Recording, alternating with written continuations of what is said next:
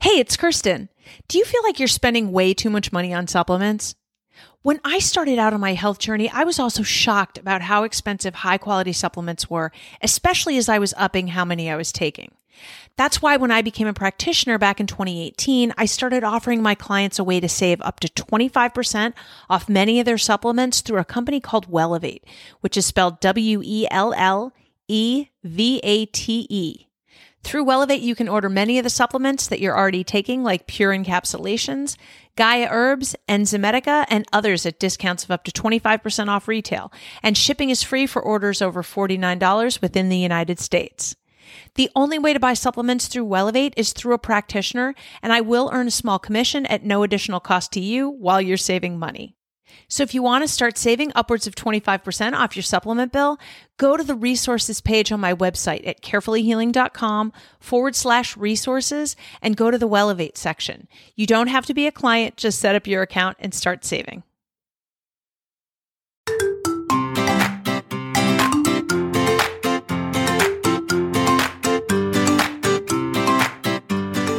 I'm Kirsten Ramstrom, a certified holistic health coach, and welcome to the Quest for Healing podcast.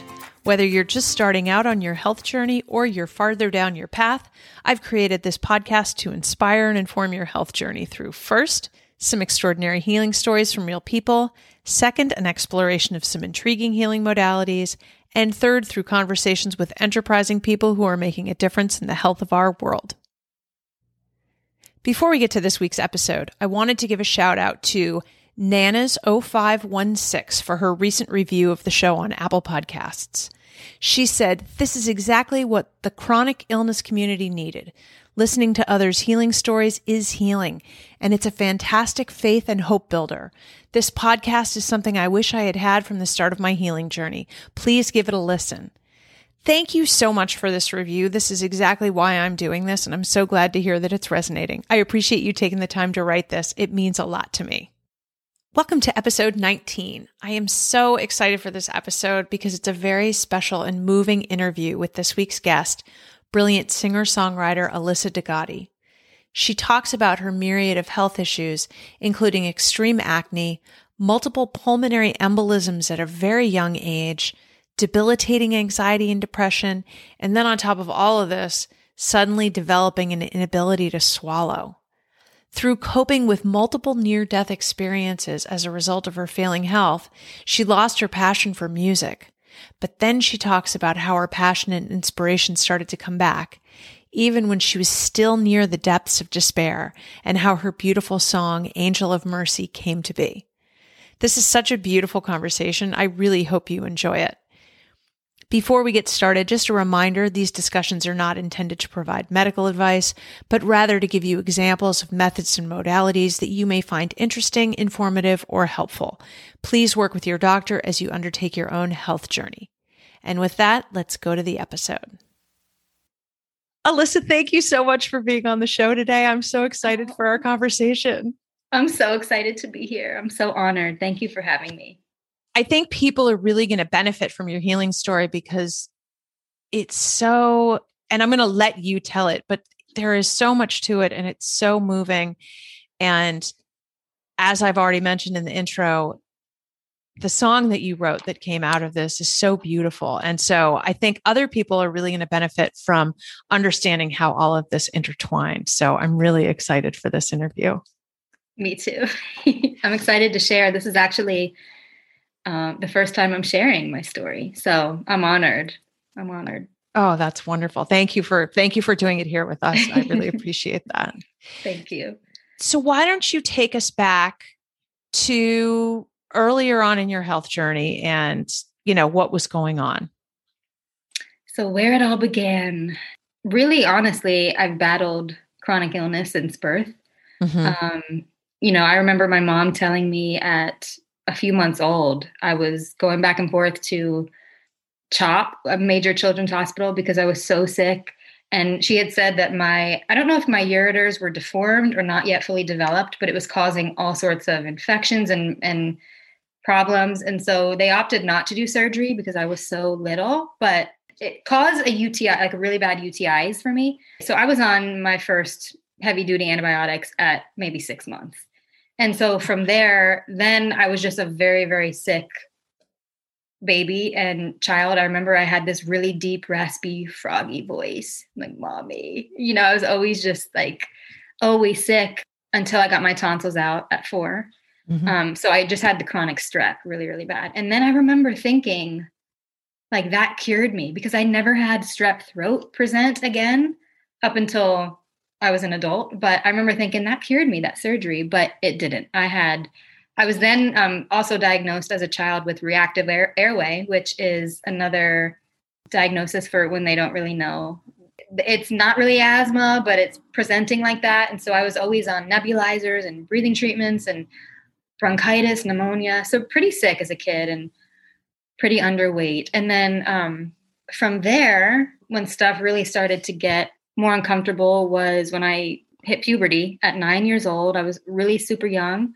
And then at that point, my weight switched the other way and I, I started to gain weight and I developed acne. So at nine, so for 20 years of my life, and not just on my face, but my whole body and then I was also diagnosed with scoliosis. I was a dancer and I had broke my hip at a very young age. So then they found wow. scoliosis, which you know are heavy metals, and so there was a lot. Like it was evident with my knowledge now, looking back, that there was a very high pathogen load and metals and the chronic strep, and so that just the perfect storm was already in the works.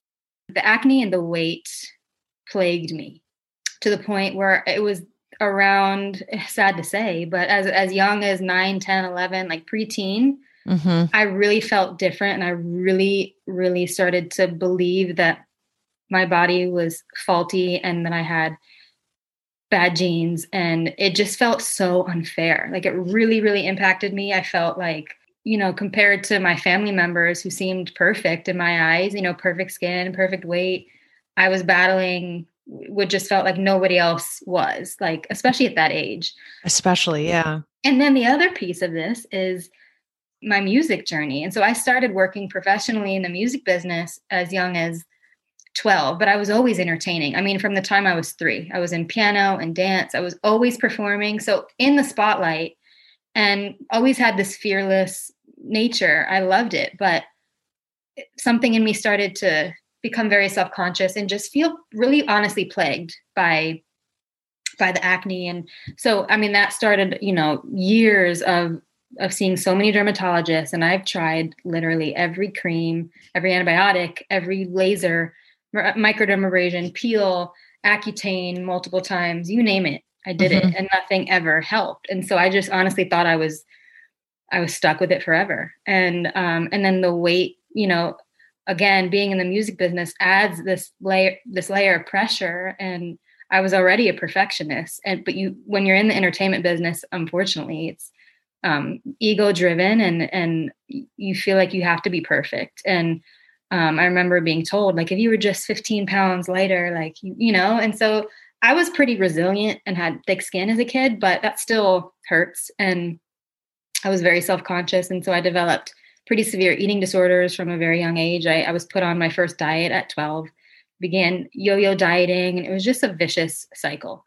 That and then hormonally, like I just always had really, really um, heavy, painful cycles. I remember I was told that I had a sick thyroid. Like there was never anything to diagnose, but but they did find um, nodules and so there was that and just a lot of things that i think as a society that we just think are like normal and common. I think that's the problem right? Like they've become so common that everybody considers them normal.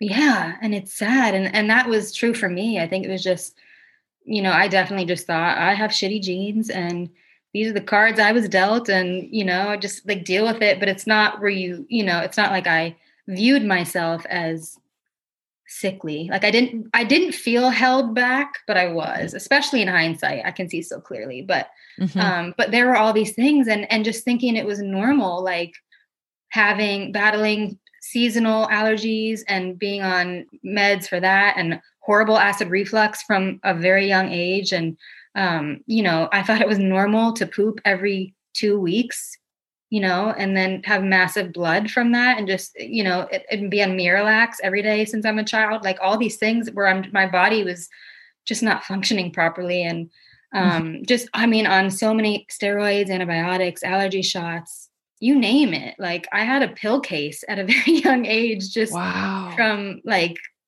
having to manage like just so many medications. And now I'm at, I'm like 15 or 16 in high school and mm-hmm. my music career is starting to take off. And I'm at that point where I'm thinking about maybe dropping out of school.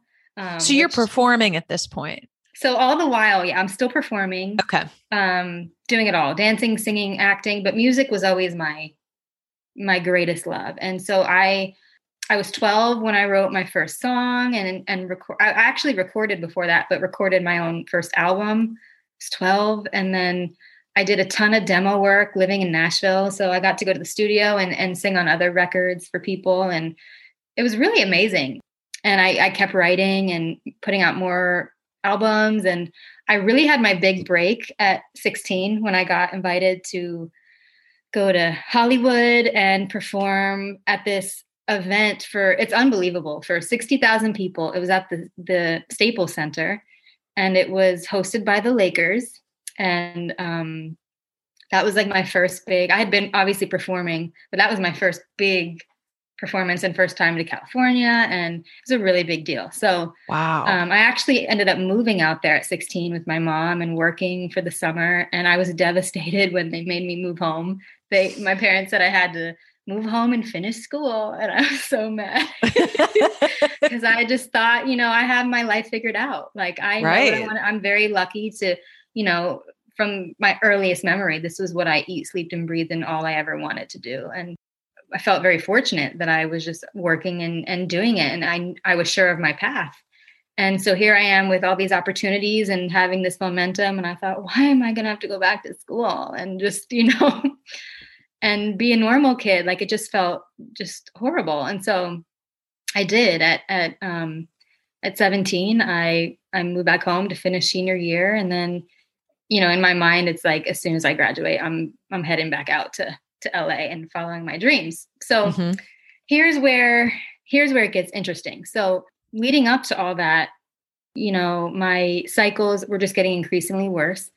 I was seeing every doctor, every specialist. Um, I ended up at an oncologist because they were thinking maybe I had cancer because my periods were just so debilitating and I had so much pain. And so they wanted to rule out tumors and, and they ended up ruling out cancer and they landed on ovarian cysts, which they said are very common and they could do surgery, but they kind of leave that as a last resort. And since I was having all of these hormonal symptoms like acne and hot flashes, I remember people always like, even to this day when i say oh i'm having a hot flash or something i don't really get them anymore but you know up until recently if i would say that people would look at me older women and they would just dismiss it. Like there's no way. Like talk to me when you get to menopause and i'm like i've been having hot flashes since i'm nine and they're like it's impossible and i'm like no. Like i had a sluggish liver.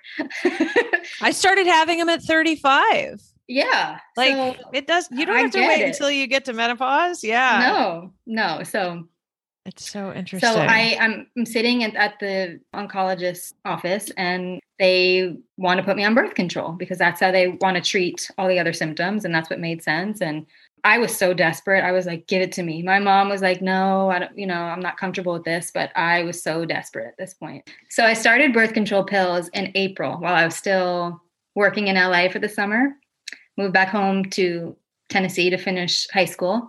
And it was homecoming week. So by October, I remember I I woke up one morning with actually it hit me in the middle of the night with just excruciating back and chest pain.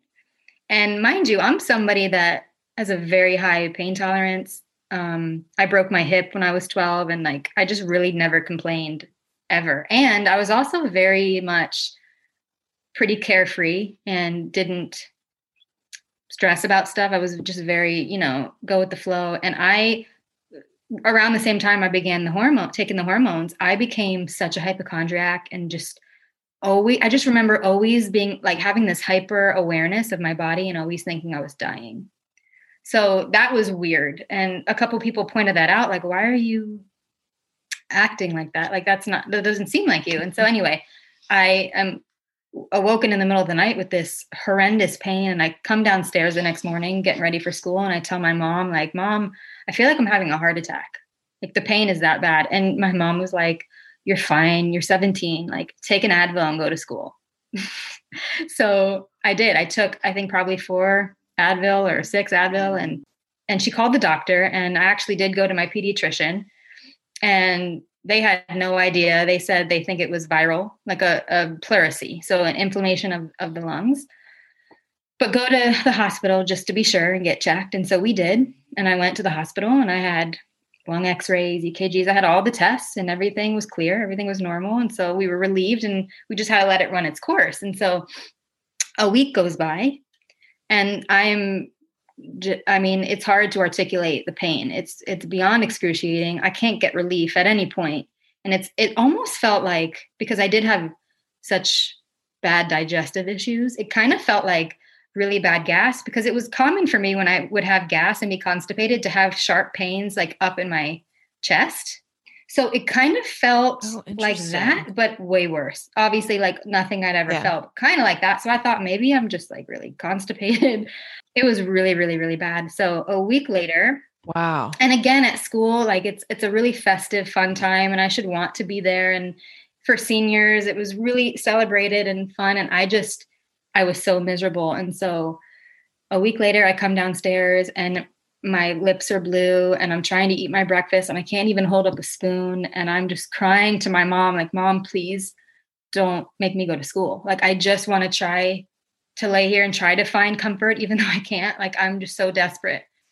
And so my mom called my pediatrician again and he was pretty adamant about sending us back to the hospital. But I was like, I don't want to go. I remember saying, I don't want to go and sit there all day for more tests. Like, I already know I'm fine. I know, I specifically said, I know I'm not dying and I don't want to go do that. And so my mom was fighting him and he said, you know, I'm begging you to go. Something's not right. Like, please take her. We've already called ahead. They're expecting you. And so my mom drugged me back to the hospital and I underwent several more tests and it was a long day. And um, I remember after many hours, the doctor coming in and kind of saying like what they were looking for and like the worst case scenario. And then he delivered the news that I actually had pulmonary embolisms. So I had my lungs were full of blood clots and I was 17.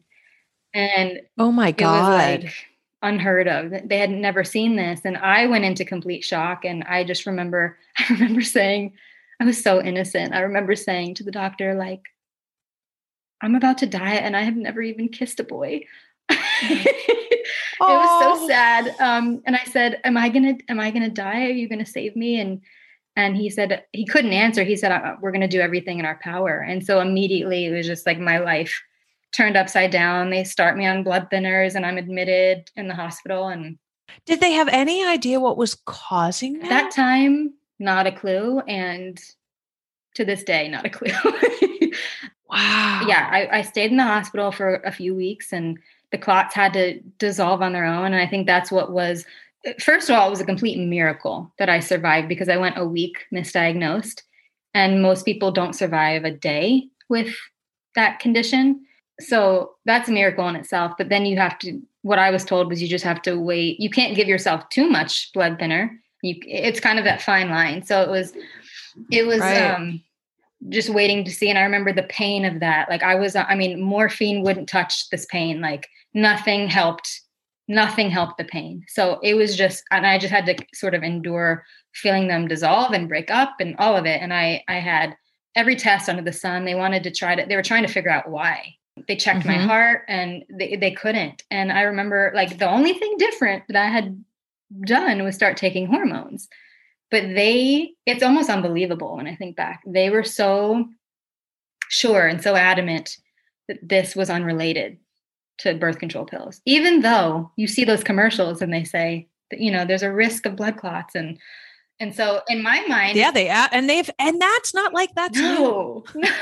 I mean, that's always been a risk yeah. those. Yeah, but I think wow. my age and that the fact that I was so, you know, seemingly healthy to them and it just was it was so like, it couldn't be that there and and i would ask well what mm-hmm. about the birth control that's a risk and they said it's just the the chances are so small that it's just not what caused it. And so I think the hardest thing, the most traumatizing thing about that whole experience was no answers. No, I, I got no answers, and I couldn't accept like how I was supposed to move on with my life, having no answers as to why I almost just died from something, not just like you stubbed your toe, like very serious that should have taken my life that didn't. Mm-hmm. And they couldn't give me any answers. So I didn't know how to process the magnitude of what just flipped my world upside down at 17. And so I kind of just, you know, I was had to give myself shots multiple times a day, every single day for the next six months of blood thinners and had to wear this port in my stomach. And um, there were some perks to it. Like I got to wear sweats. I was at a private school with a strict dress code. So I got to wear sweatpants and um, be comfy every day. And I got to take the elevator and I got to get out of PE. That's all. I I went to private school. Get, we had dress codes. It. Like I remember how nice that would have been. like that would have been a benefit. It was nice. Um, but it really yeah. rocked my world. And I remember like get, coming I home bet. from the hospital, just feeling like a 90 year old woman, like getting up out of the bed to brush my teeth, to shower was like a feat. It was an accomplishment. And um, it really took the full year to recover. Um, but wow. it didn't, none of it sunk in. Like, I think I was just traumatized and didn't know it. So I really just felt numb, so, kind of surviving. So I remember come graduation thinking, like, wow, I got a second chance at life. Like, I survived something that most people don't. And I, I was leaning towards either staying home for college and taking a different route. But I was like, you know, I'm gonna I'm gonna follow my heart. I'm gonna go live my life and I'm gonna go give it a shot. And I'm gonna move back to California and and go follow my dreams. And that's what I did. So at, at 18, I moved back to California by myself this time and just had the time of my life. Like some of the best memories of my life. I was just living it up. I joined a girl group and we toured around the world and had some really amazing opportunities. And all the while, I was accumulating a ton more trauma within relationships and with men and and just in the music business. There's enough of that. mm-hmm. um, what's really fascinating is after having the blood clots, I really walked away untouched in many ways. Like I didn't realize it at the time that the worst part about all that was going to be the PTSD and the anxiety. But most people, you know, are are damaged forever. They have a stroke and then they can't talk and walk. Like any of that could have happened. I mean, it could have lost my life, but I also could have had debilitating aftermath from it. And I really, really was protected. Like I really walked away unscathed, which is a miracle in itself too. And so I felt like nothing happened. And I it, I feel like it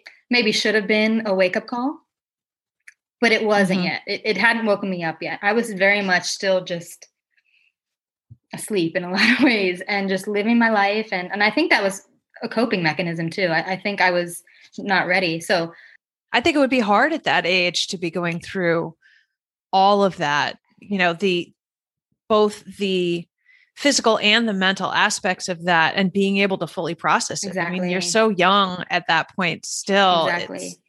I can't imagine. And I feel like I always felt like an old soul and I always felt wise, but I also have always been pretty naive, you know, and and I think you're exactly right. It was too much from my soul to manage both. And so it was a nice little it's not like it was a vacation, but it kind of just felt like it, it was, it, it, served a good purpose coming out of that trauma, just to go and, you know, follow my dreams and do what I loved and um, had a great time until a year later, the panic attack started. And that was a first for me. Um, and I ended up in the ER a few times thinking I was dying just from the aftermath of the biggest thing was I didn't, I didn't know how to trust my body now. Like, mm-hmm. I already had this belief for over half my life that my genes were bad and and and whatever. But now it's like, okay, this thing, this life threatening thing happened in my body, and they're just blaming it on me. Oh, I left out a big important part was that when I was um when they were testing me for, you know, seeing if it was genetic and it wasn't. There was nothing in the family. They labeled me with I, I had a positive ANA come back, which is typically like shown in people with lupus. So they told me I had okay. three of the five s- symptoms of lupus. So they labeled me like autoimmune, but there were no answers other than that. And so, and when did that happen? That's when I was still, so when I was in the hospital and they were trying to figure out what caused this. But then, I mean, for months after, I was at, I would go to the hematologist weekly and I would get, and this is while I'm on blood thinners, I would get 20, 30, sometimes 50 vials of blood. And I remember this one time, this is a little bit graphic, but I was getting blood drawn because they were always checking and testing for something. And the nurse, I don't know what happened, but she missed. And because I was on blood thinners, I mean, it was like blood it went everywhere. And at this point, I'm a pro. Like I, I was just so used to it, but it was like out of a horror movie. And it just, it's it's hard to believe like how much you know my poor immune system just having to give all that blood and the constant i mean i went in for cat scans almost every month to keep checking if the clots broke up. So just constant radiation and wow. um yeah it was relentless. It was really just like it, it was sad because they just didn't know. Now we're back to when the panic attack started. So end up in the ER a few times, panic attacks start, and I'm sort of just floundering around in LA. Like nothing's really panning out with record deals, and things just aren't really happening how I had hoped. And so my parents drag me back home and I'm kicking my and screaming the whole way back because it just felt like I had to give up my entire life stream and like I failed and it was just like immediately I was so depressed because I couldn't imagine doing anything else and I knew what that meant. And so I came back home to Tennessee and at this point I'm 20, about to be 21. And my parents say, You have to get a real job. And it was just oh, so crushing. Um, so mm-hmm. I would mm-hmm. say that's when depression really sort of hit me for the first time. And that's when I was um, I was just having a really hard time coming to terms with I'm going to have to go back to school for something else and give up music. And so the doctor, that was the first time the doctor put me on antidepressants and um, Xanax and the whole thing to get me over the hump of the mm-hmm. transition. Right. So, mm-hmm. and at the same time, I come to terms with my life and I decide to go to beauty school. And I remember thinking, I remember just getting to a place within myself where I really thought I was at peace with quitting music. And I really thought it was like my choice and like, you know, you know, I prayed to God and obviously after over 10 years of pursuing this and it not working out, like it's just not meant to be. Like I have to take the hint and just I couldn't understand why I was given a gift to not use it, but I just had to I accepted it and I just almost became really kind of bitter and I never was very closed off to music and I and I was done. So now I'm going to build and create a new life and so I go to beauty school and um I start to live a very toxic lifestyle and am in even more toxic relationships and just being in beauty school just the chemicals and everything at this time just like bogging my liver even more and so here's where my story gets even more interesting. so um, I'm 23 and I'm out to dinner with a friend, and halfway through, I am unable to swallow. And it kind of freaks me out because, like, you know, I'm I'm a, the biggest foodie. I mean, you kind of have to swallow, right? Um, and yeah. I'm the biggest foodie of all time. Like, I was so passionate about food, and I'm an Italian girl, and like everything revolves around food in our family. And I just was like, if I didn't do music, I wanted to be a food critic or like a baker, or like I just loved food. And so here I am now, and I am having a hard time swallowing and I'm just I try to just go on with it and not, you know, get too panicked about it, but when you were at the restaurant and you were having trouble swallowing, how did that manifest itself directly after that? Were you was it just like a switch went off and you couldn't swallow anymore mm. or did it progress did it progressively get worse? It was exactly like that. It was like a switch went off and I couldn't swallow. It almost initially felt like an irritation and then it just felt like like I couldn't get the food down. So then I became really hyper aware of this. Like the next few days I'm like, you know, I'm scared it's going to happen again and like we have to eat, right? So but I tried to not really dwell on it. Um and I went to the doctor and they did more ultrasounds and more tests and didn't find anything physically. So they put me back on more antidepressants because they said it must be anxiety. That's what we think. It's an, it's an anxious thing. But then like a week later, I actually like I choked so bad on food. And from that moment on, like I was completely traumatized to the point where I could not swallow even water. I couldn't like so from then Oh my god. I just started to waste away. Like I lost 40 pounds in a few weeks. I I was just like it's hard to put into words like what that felt like and the doctors mm-hmm. didn't they just thought it was anxiety and I remember praying, like desperately praying to God to have to have something neurologically wrong so I could have kind of like with the blood clots. Like I was praying to have a disease so that I had an answer because I knew if right. this was just anxiety, it was just all in my head and I it felt absolutely impossible to heal that. And so uh, completely hopeless and I just like the thought of getting through every day was just impossible. It just felt like how am I going to do this? Like I can't even drink water. Like I can't so I was surviving on uh, protein shakes and Ensure shakes. And I remember the doctor specifically saying, like, Alyssa, you can live on these Ensure shakes for the rest of your life. Like, we have elderly patients that do it every day. Like, so don't worry. And I remember thinking, okay. And I would just interject here that we did just right before we started taping, we looked up the ingredients in those and they are pretty horrifying. It's a nightmare. And they're the only healthy thing water, in there is and it's water. probably not filtered. yeah. yeah, absolutely. Um, but the doctor's telling you, yeah, you can live on these for the rest of your life. yeah. So in my so again, I'm 23 when this starts.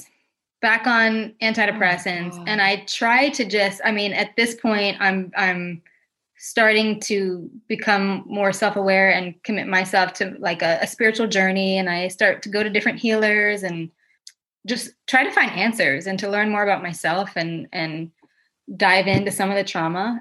And you were working in the hair salon. I was doing point, hair, right? Yep. And okay. so this goes on for the next four years, and it progressively just gets worse and worse.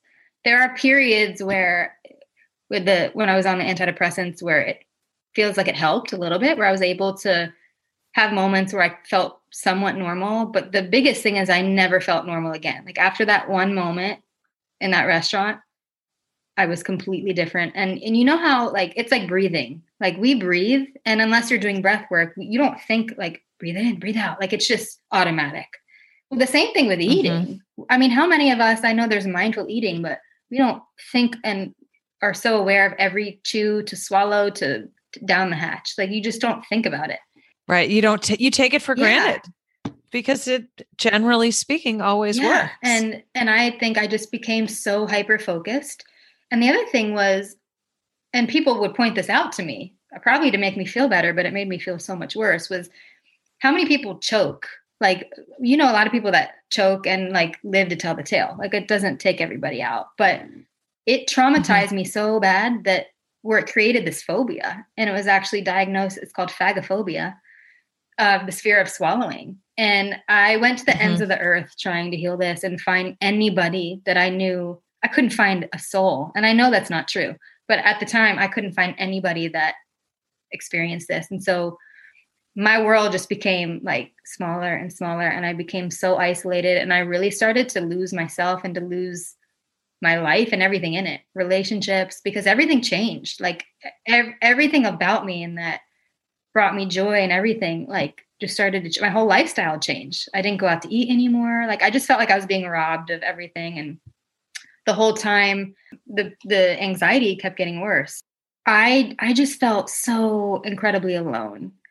And my family was terrified because they just see me wasting away and they don't know how to help. And I went to the ends of the earth. I, at this point, I'd been off and on Xanax and antidepressants and all the pharmaceuticals multiple times. And I knew in my heart and soul that it was just masking it. It never got me better. And so I was truly committed to healing myself and getting to the root of it. There was something in me that knew that that was possible. Like there was still that hope within me and, and being a child of God that we, that our bodies can heal.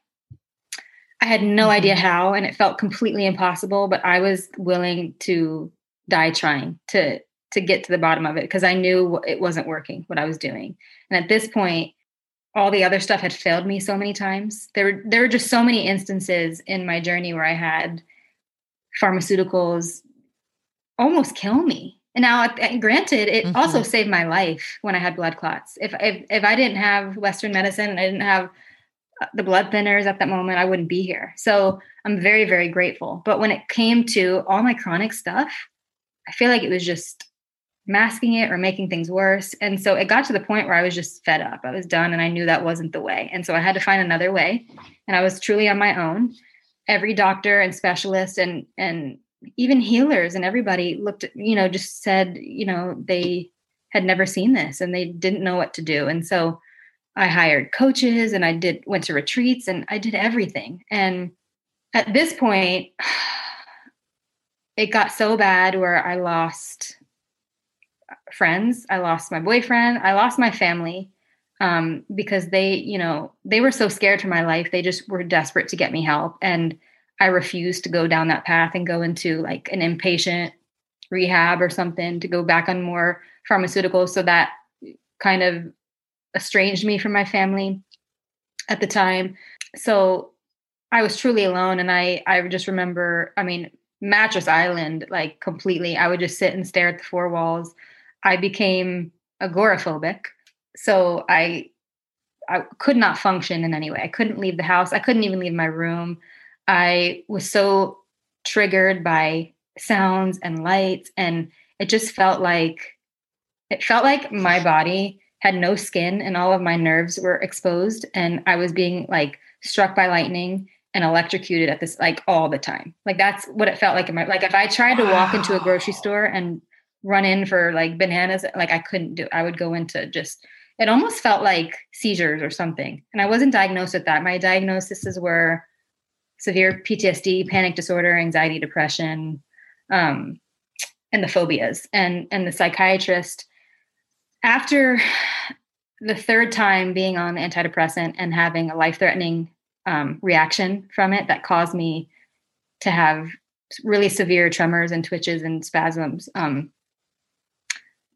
obviously I couldn't be on that anymore. And they said, well, don't worry, there's a million other drugs we can put you on. And I said, I'm done. Like I was, I was so terrified to try something else, but I was so terrified not to be on something. But it was just at that crossroads of like, well, I'm not going that route. I'm going to have to do this naturally. And so he said mm-hmm. I, I would need extensive psychotherapy and talk therapy, which was going to be, you know, something I couldn't afford, but that could be, uh, you know, a way through it not only can I not function and and my nerves are so inflamed and I'm starving to death. And I was literally when it wasn't the Ensure shakes, I would live on quarts of ice cream because it was the only thing that I felt safe not to choke on because it would just melt down and it was thick enough, like water I would choke on because it was too thin. So um I mean just no energy, just imagine my adrenals, just everything. Um lost my right. cycle, lost my hair, lost lost it all. Um, lost completely lost my will to live. Um, I would just beg and pray to die every night because I just couldn't wrap my head around. Here I am now 26 and the thought of like having to live another like 50, 60, 70 years was like I couldn't even imagine. And I I was like there's no way. Like I can't I can't travel, I can't leave my room, nothing. So it was just all too much and I mm-hmm. just prayed every single night for God to just either bring me home or to bring me the right people that could yep. help me. And I was scrolling on Facebook and um, I remember seeing an ad for this documentary that was coming out that fall. It was called the Heal documentary. And I was like, I have to see this. Like it just it made my cells dance. And so as soon as that came out, I had it pre ordered and I was so excited to watch it. And it was just like such an answered prayer. Everything about that documentary I was resonant with. And I just felt like it was validating everything I knew in my spirit of that was true that the path I was on, even though it appeared to myself and to the world and to people around me that I was getting worse and worse and worse, I still knew something within me that like my body could heal. I just had the right resources and the mm. right support. Yep. So for anyone who hasn't seen the Heal documentary, I saw it right when it came out too, and it was it's amazing. And it and it documents some healing journeys of a few people with some different types of healing modalities, it was basically like different modalities and ways that you can heal yourself naturally. And it was like all of these uh, they did a case study where it was like all of these different um, uh, cancers that were t- terminal cancers.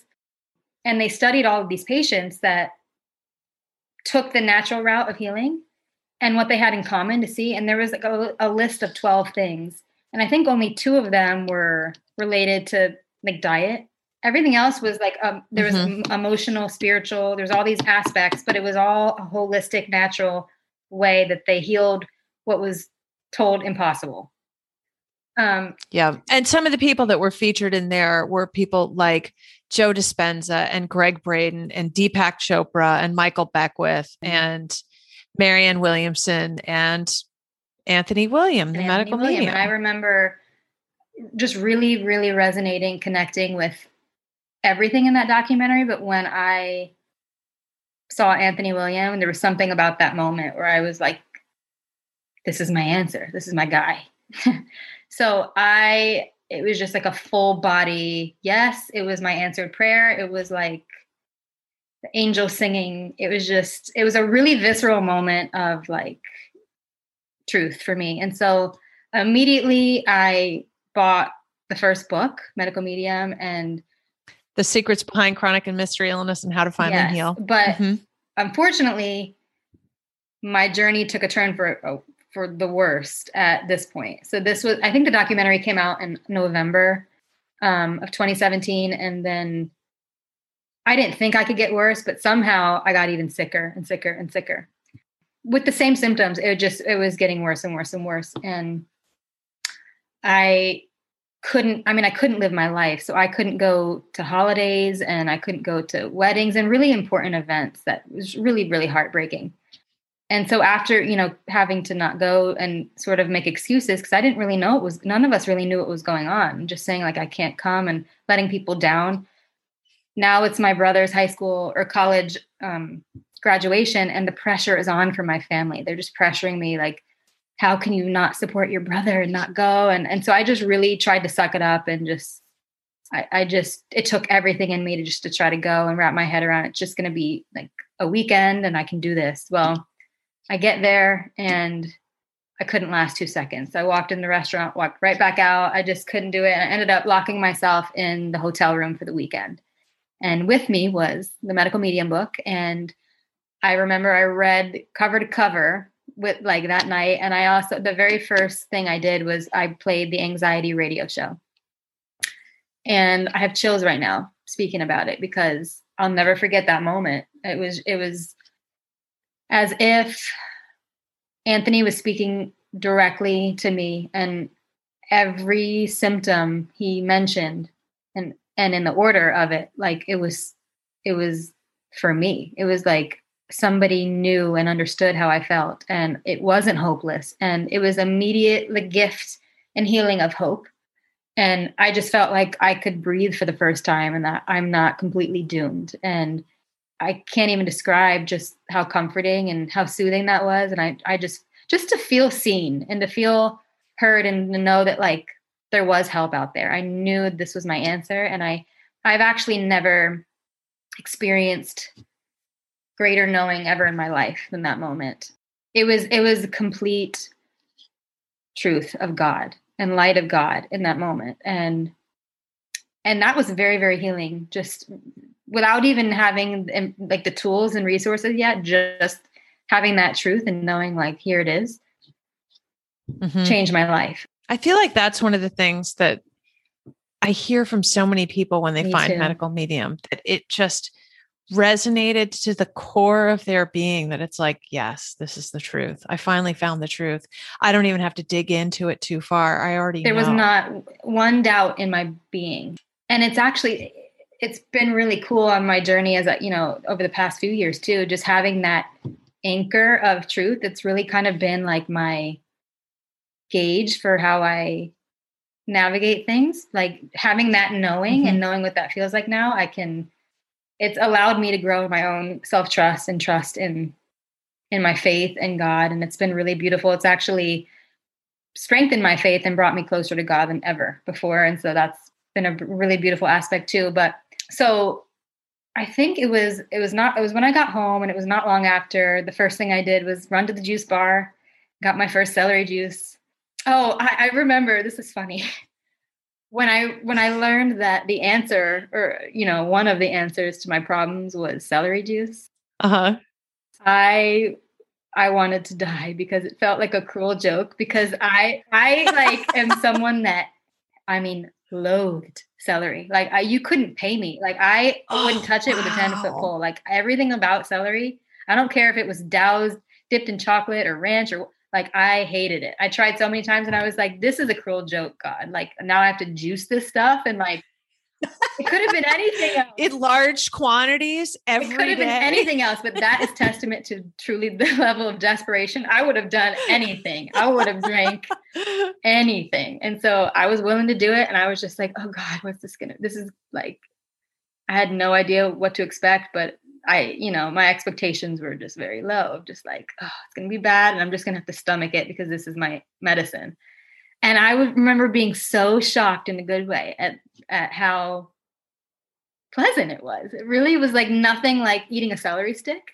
I got a good batch mm-hmm. that day. I was very fortunate.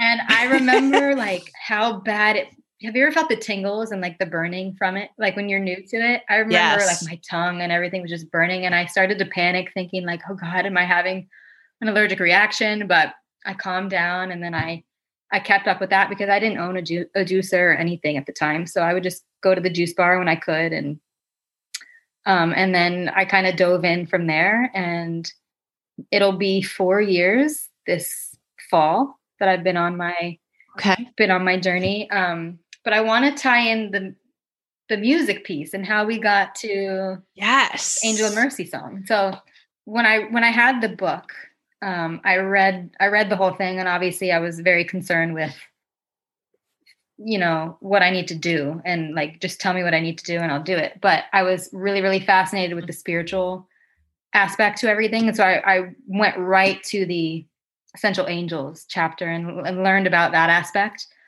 So the last chapter in that first book, uh, chapter twenty three, is called the essential angels. And so that's the chapter we're yes. talking about. And so I remember the first angel listed, I believe, is Angel Mercy, who you call on in your absolute darkest hour. And that's where I had been living. I found myself where it just couldn't get any lower.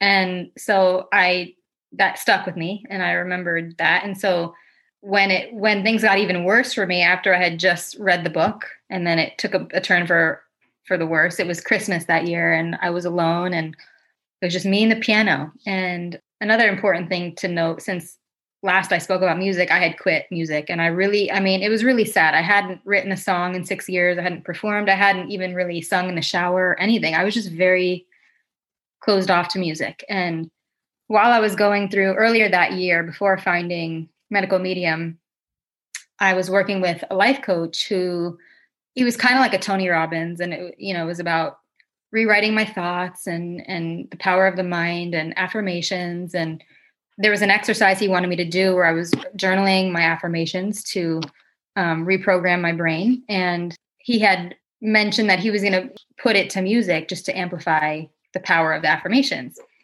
But he gave me a challenge knowing that I had the past to music and he wanted me to add the music. And so I was like terrified because here I am thinking like I don't do this anymore and I haven't written in so many years and I didn't think I could do it, but it was a really beautiful experience because there was no pressure. It's not like I was showing up to a writing session and I had to write a hit song. It was just no, I'm just going to let myself be and I'm just going to write my truth. I'm going to write my affirmations and I'm going to sit at the piano and see what happens. And it was a magical moment and i feel like you know the song kind of just wrote itself and it was beautiful and i you know there was no pressure because i knew no one was ever going to hear it.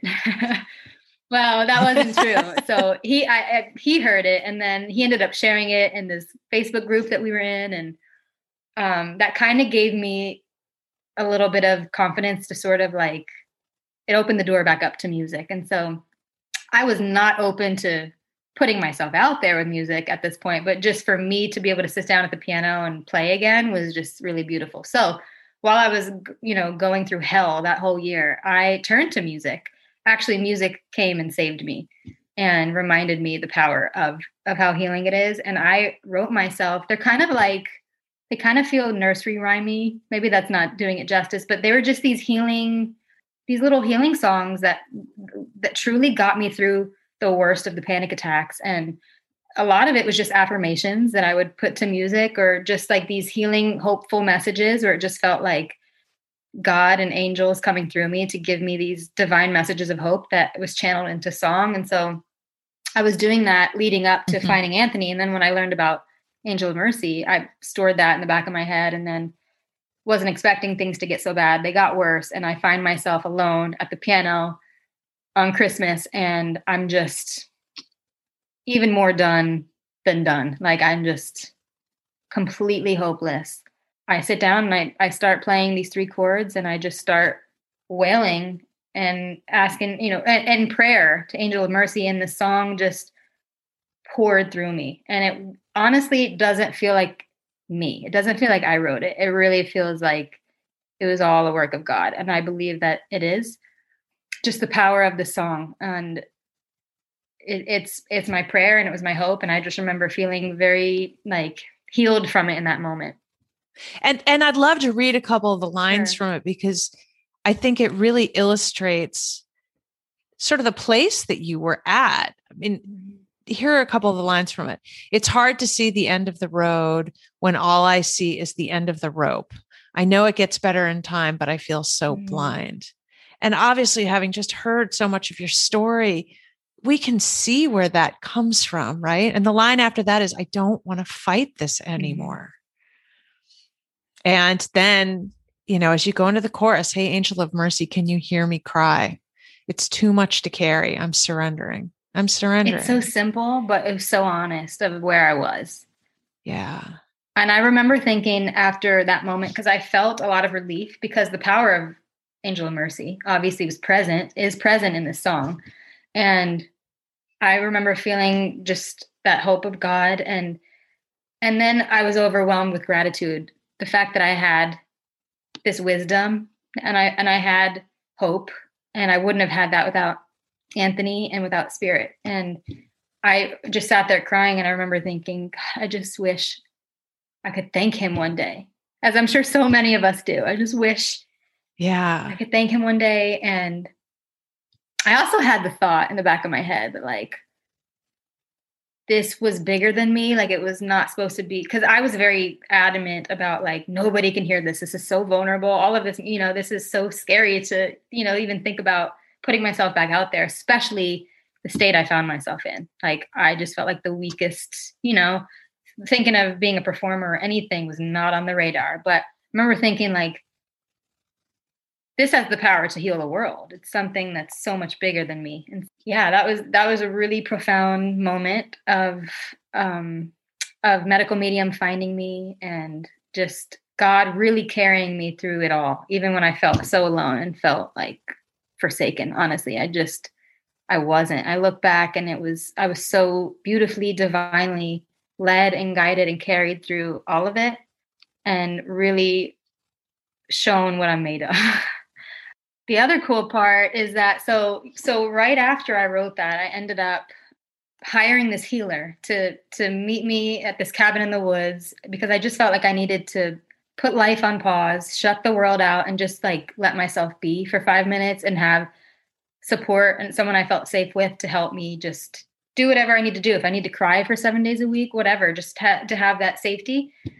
So that whole experience was divine and we we show up to this cabin and there's a piano there and and it was like 2 a.m. one night and I had told her that I had just written this song that I wanted to to share with her and so she starts recording it on her phone and I was not aware because I you know to my knowledge I would have had to be perfect to, you know if if something was going to be posted which I was not open to at the time so I we just had this beautiful moment and I started playing her this song and I didn't even know that she was a singer too and she just started improvising with me and we had this gorgeous moment of of singing Angel of Mercy together and and then she told me she recorded it and I was like, "What?" And she's like, "You have to post this. Like you have music is your calling. You have to do this. You have to do this." And she's like, "I'm making you an Instagram." And I was just so I was so closed off to it. I was so resistant. Couldn't wrap my head around any of it. The thought of like entering back into the music business was just so beyond like ugh. I didn't have the energy or the desire whatsoever. And also, like I said, I was just such, I felt like I was just a shell of who I used to be that I just wanted to keep hiding. So nothing in me was ready for that. And so I did create an Instagram and I posted that video, but I kept it private and I never ever told anyone about it. And I don't think it had any views. And that's where the other part of this miracle comes in is then fast forward to I don't know, six, seven, eight months later. And I wake up one day and my phone's blowing up and I see Medical Medium reposted this video of me singing the song. And I was like, jaw drop, like, what?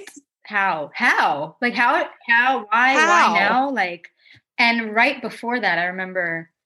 I remember praying and asking, you know, for, you know, guidance around my purpose and what I was supposed to do and what was next for me and if I'm supposed to do music, like give me a sign and well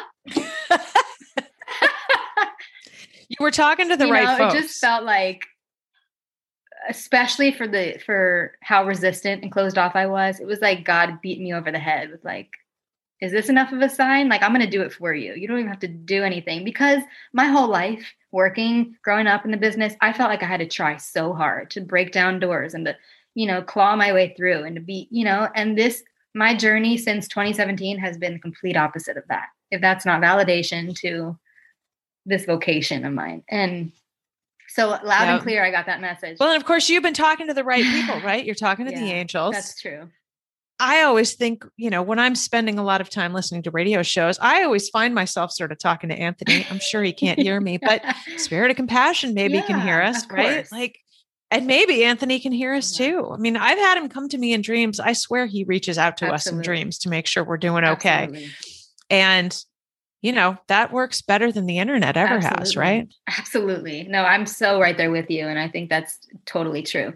Yeah, from there it you know, that moment just completely flipped my world upside down now in a positive way and gave me some cur- you know, courage and encouragement to pursue this again and to open my heart back up to to doing this. But the most beautiful piece of it all was like I used to write songs my whole life and I wrote good music and it was all great. But this this was a whole different thing. And the fact that it was this song and it was shared with this community that felt like I mean this medical medium community is the ultimate blessing for me personally because I've kind of always felt like an outsider or just like I didn't belong in the world, especially within my family and all, you know, and for the first mm-hmm. time mm-hmm. I, in this community, it's like people that get it, that get me, that see me, yes. that I feel truly safe. And I know there's other people that that truly understand that level of hopelessness and end of rope and just being in such a dark place. So there's a lot of mm-hmm. comfort. And I just found that it was the most beautiful place to to have this music be shared and to have it be received and it was it has been from that day received so beautifully or just it blows me away i'm like so so incredibly humbled by the whole thing and so honored. Like I still, it still blows my mind. And it just feels like the gift of a lifetime. And if I, if I died tomorrow, I would feel just full of gratitude and like complete, just, you know, for that like gift Mm-hmm. and and the messages that I receive of how people how this song has impacted them it, it truly keeps me going. Because I still have dark days yeah. you know I'm still I'm still on my healing journey and I have have come so far. And I I made a list just for my own knowledge of, of all of my symptoms that I've had and that I've healed and my list is over a hundred items long. It's unbelievable. Wow. like I feel like every symptom Anthony has mentioned in the books I have had them yeah. So it's unbelievable how far I've come and how I've transformed, but I'm I'm still on the journey and truly like messages like that and of how it's impacted people really really keep me keep me moving forward and inspire me like no other to keep writing more and so I'm just so grateful. I'm so grateful for you too because I listened to the song and it's it was just one of those things that I hugely connected to it and I was playing it and I do this. I don't know if other people like I just put it on replay. Aww. Like I would just let it loop. It would be my background music as I sit here at my desk and do my work. And it's just so comforting. And, you know, obviously there's there is some message in there about how you were at your deepest and mm-hmm. darkest, but I also can see the hope in there. Mm-hmm. And that's what is so comforting to me when I sit and listen to it over and over and over again. Thank you for saying that. That's so beautiful. That's so beautiful to hear. And it's funny because I have a very similar experience.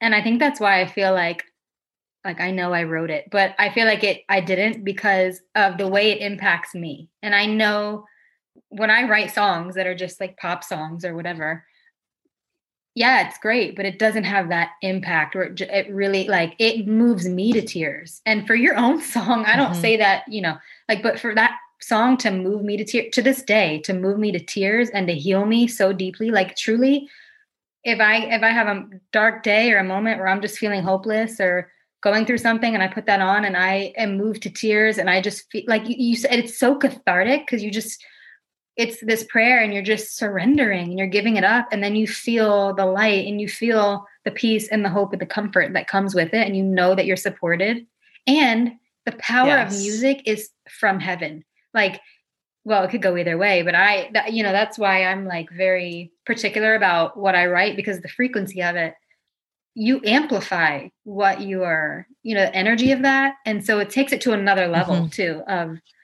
of power and it's really profound and so i'm just like it's the best feeling when people i've had several people say that they keep it on repeat and that it you know it saved their life and that's just i'm speechless over it yeah it's thank you. It's just an honor. And it's such a oh, gift. oh, such i mean gift. and it clearly hit you all at just the exact moment. It's all been so divine. Looking back it's like yeah even when I thought I was so off track or not doing things perfectly or whatever it was, it's all been so divine. And mm-hmm. that really gives me that really builds my trust in present moment and gives gives me more faith and gratitude because I just know like I think that's been the biggest part of my PTSD that I, I still work through is just like learning how to feel safe in my body and how to really trust, be comfortable in my body. And also you know, I, I spent most of my life hating myself and my body to now being on this journey of like true deep self-love. And that has been so remarkable and so life-changing and so beautiful. And that only grows deeper every day. Um, and it's a journey. And yeah like the message that anthony sends about the healing power of our bodies and how they want to heal. And if you yes. give them the right things they will do it. And really internalizing that and giving, you know, for me, giving my body what it needed and then really watching it just blossom from that. Right.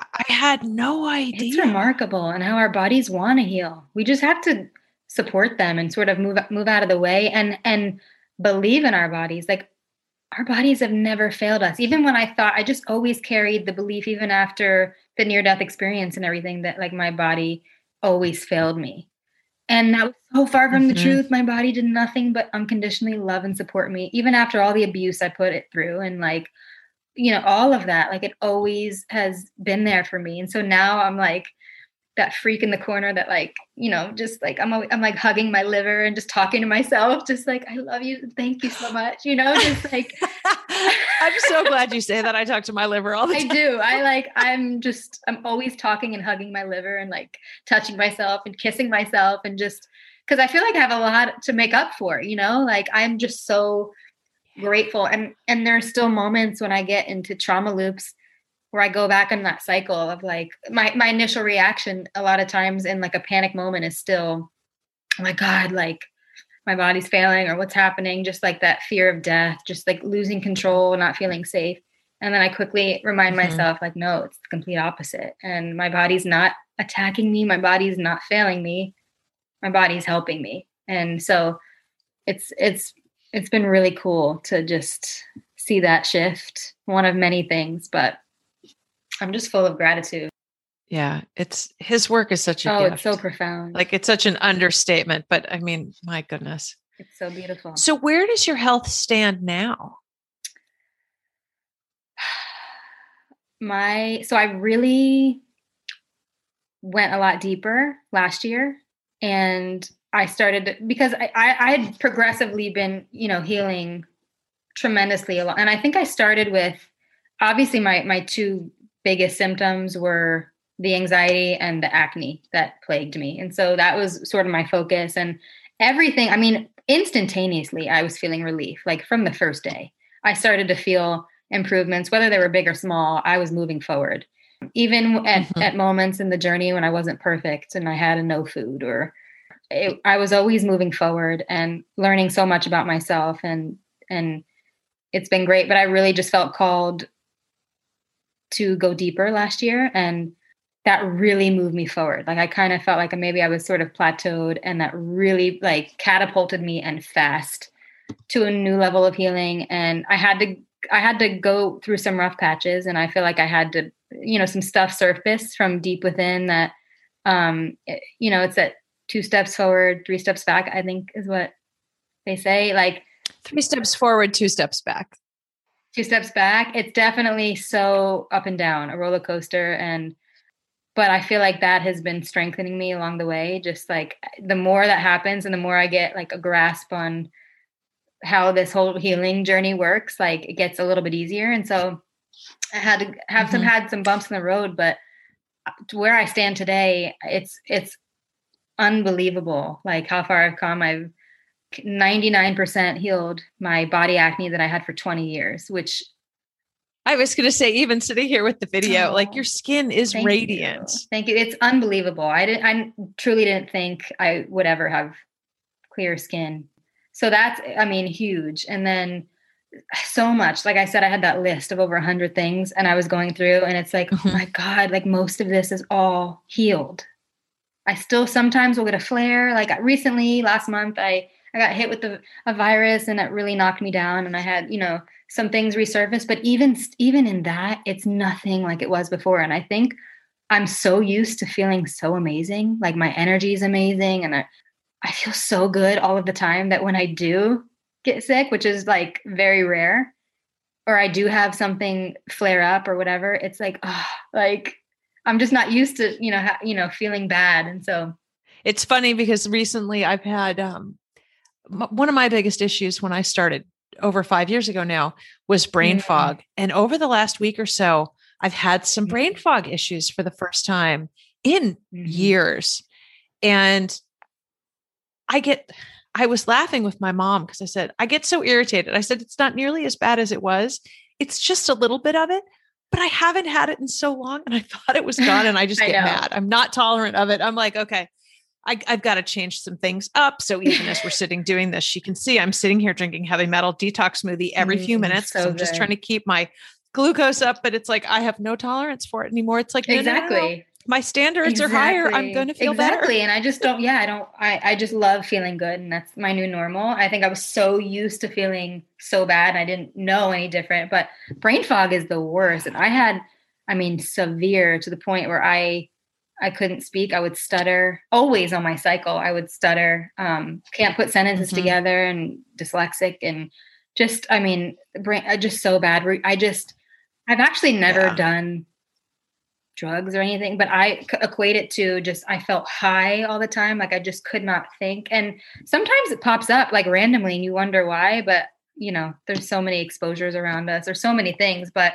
yeah, it is rare. I would say the biggest thing for me that I'm really working to heal is and and as we know like our nerves take such a long time to heal and my nervous system has been hit yes. so incredibly hard and i'm so sensitive so i know that that is going to take time and it might take me a, f- a few more years and i'm i don't care how long it takes like i'm i'm just i'm here for it so but every day gets a little bit better and i just feel so mm-hmm. like eternally grateful just to have this wisdom, this information, this work, and to have hope now. Like, even when I was just sick, I was so empowered and I healed myself completely naturally because I had the tools and I was empowered to do so. And I knew exactly what was going on. And I have this beautiful relationship with my body where it's like, it just feels like we're supporting each other and we just, you surrender into it. And it was just like, I was just, even though I was sick and miserable, like I was so grateful for Anthony, for spirit, and for this life giving foods that I get to nourish myself with every day. It's really remarkable and how it's changed me as a person and and carried into every aspect of my life and my relationships and it's hard because where I live and you know within my family and and you know in my life and circle here it's not common and it's not really like always received because you can't I think the people that find this work and this information, like, you know, we've all been through the, the depths of darkness together. And I think you have to, you can't just, I've gifted people so many books. And in the beginning, I wanted to shout it from the rooftops and push it on people like, I have the answers. Don't you have the answers? But people don't. People don't. And, and you have, yeah. you can't like, what is that saying? You can bring a horse to water, but you can't make them drink. But it's so true. Like you can't. Yes force anybody that you have to be ready. And so i just you know kind of do my own thing and and i just love connecting with all of you in the community. And thank god for social media because i have met like my family through social media and all of you. And um, i don't feel alone anymore which that in itself is like yeah. so beautiful. I agree. It is such a gift. It's such a gift for i think for all of us. It's something i've definitely felt too. So i i understand I'm glad you're here in our community. Oh, thank you. So, my one big question for you is Is there any new music coming? There's a lot of music coming. I, the really beautiful thing for me last year, you know, I know we were in a pandemic and still are, but in quarantine, but it was so beautiful for me because I had no schedule. I didn't have to go to work. I didn't have anywhere to be. So not only was it very healing for me on a physical healing level where I could just rest and just be in my own safe space and like cook my food, you know, having time to do all that I wanted to do, juicing and, and living in the kitchen. Got deep rest, but like mm-hmm. I got to choose what I want, how I wanted to spend my time.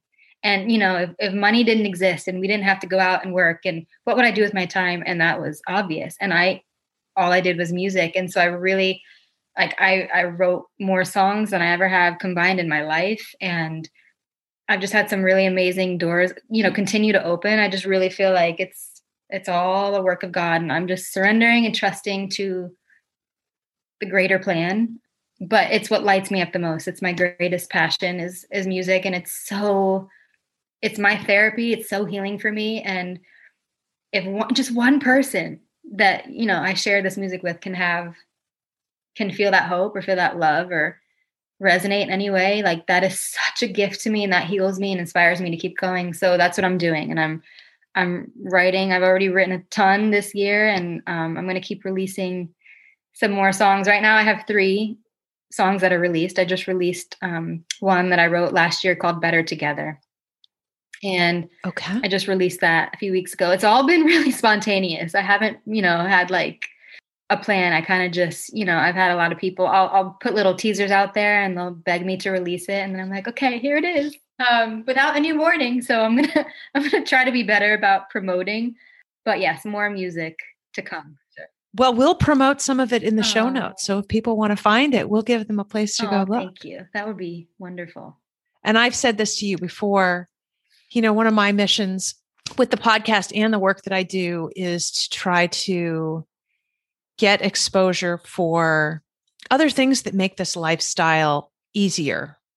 And there's a lot of facets to that, right? Like some of it is so that we have you know to promote companies that support this lifestyle but just to try to expand the boundaries of this community to make this lifestyle easier to mm-hmm. live and one of the things I've never felt that we've really had is music for it.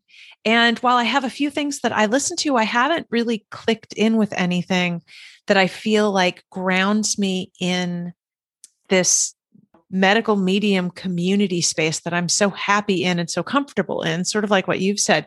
And so I look forward to your music mm-hmm. because it's just another piece of that community. And I think while I know that I'm very excited about it, I think there's going to be a lot of other people who are really excited about it too. Because, you know, music is one of those things that it reaches us at a deeper level and it brings us together. Thank you so much. So that's uh I just look forward to I look forward to everything Thank coming. you so much. That's you know, that's so true. Like when I said it, it's this this journey has affected all areas of my life. Like it's true. Like what I used to enjoy, I don't anymore. And I'm very, very aware and particular about what I absorb into my field, whether it's movies or TV, especially music. That was like the first thing that that shifted for me that I even lost friends over because people, I mean, music is so important to people. Like it's truly like an incredible force here on earth and it connects us all it doesn't matter you know what language you speak or what, what it is it's it's that frequency and so it really connects people and that was really hard because i felt like i didn't have anywhere to turn or i didn't have music that i wanted to listen to or that felt good in my body or anything and so eh, i've received messages like that too of just like i you know i didn't have music i could listen to and now i feel like you know i'm so grateful i found your music because i feel like i can listen to something again i just like I'm so blessed. I, I know I keep saying it, but I'm so thankful. I'm so grateful for that. Like, I don't, mm. it's just an honor and I don't take it lightly. It really means the world. And so, yeah, there will be a lot more to come.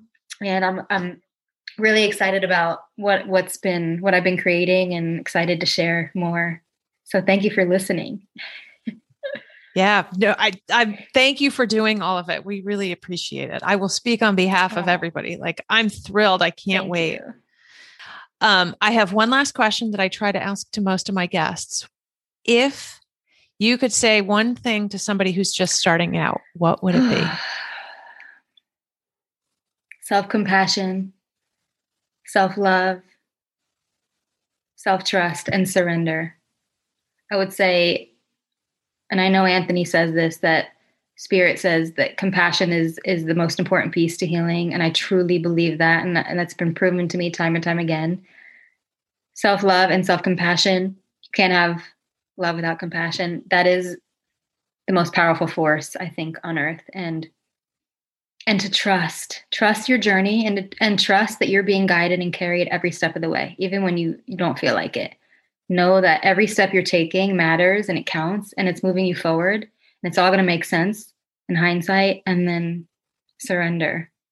Surrender to it all because we are so small down here and there's so much more going on. There's so much more um, happening and we are so divinely guided especially if you're guided to this information and know like that you are healing and sometimes it takes time, but it's all working out for you. So surrender, trust, and compassion. That's so beautiful. Mm-hmm. Thank you Thank so you. much. Thank you, Kirsten. I love you. Thank you, Alyssa. I love you too. Thank you mm-hmm. so much for being on this show. It's going to be such a gift for everybody who gets to listen to it. I'm so excited. Me too. I can't wait. Thank, thank you. Yes. Thank you. I really hope you enjoyed this episode. You can find Alyssa across Facebook, Instagram, YouTube, and TikTok at Alyssa Degati, which is spelled A L Y S S A, last name D E G A T I. You can find her music on all of the major platforms such as iTunes, Amazon Music, Pandora, and Spotify. I'll put links for all of this in the show notes. Show notes for this episode, episode 19, are available on my website at carefullyhealing.com forward slash podcast. Thank you so much for tuning in, and I look forward to seeing you next week.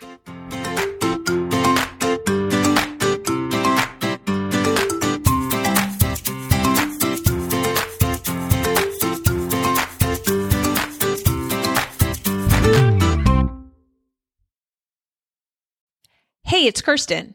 Before I started out on my health journey, I didn't know how poisonous many of the cleaners I used in my home were. Then, when I started trying to clean the toxins out of my body, I started to question if the cleaners I was using were just adding back more. And how does that make sense when we're using toxic chemicals to get things clean? So imagine how excited I was when I found non toxic, fragrance free, essential oil free Branch Basics cleaners. Now I use them for many things around my house, including scrubbing my kitchen and bathroom, cleaning my juicer, and as the laundry detergent for cleaning my clothes. Plus, it's also the soap that I use to wash my fruit because it's also sodium lauryl sulfate free. So check out branchbasics.com. Their starter kits make it so easy to get started, and you can use my code Carefully Healing, which is all one word, for 15% off your purchase. And because I always want to be upfront with you, this is an affiliate link, so I will earn a small commission if you buy using my code.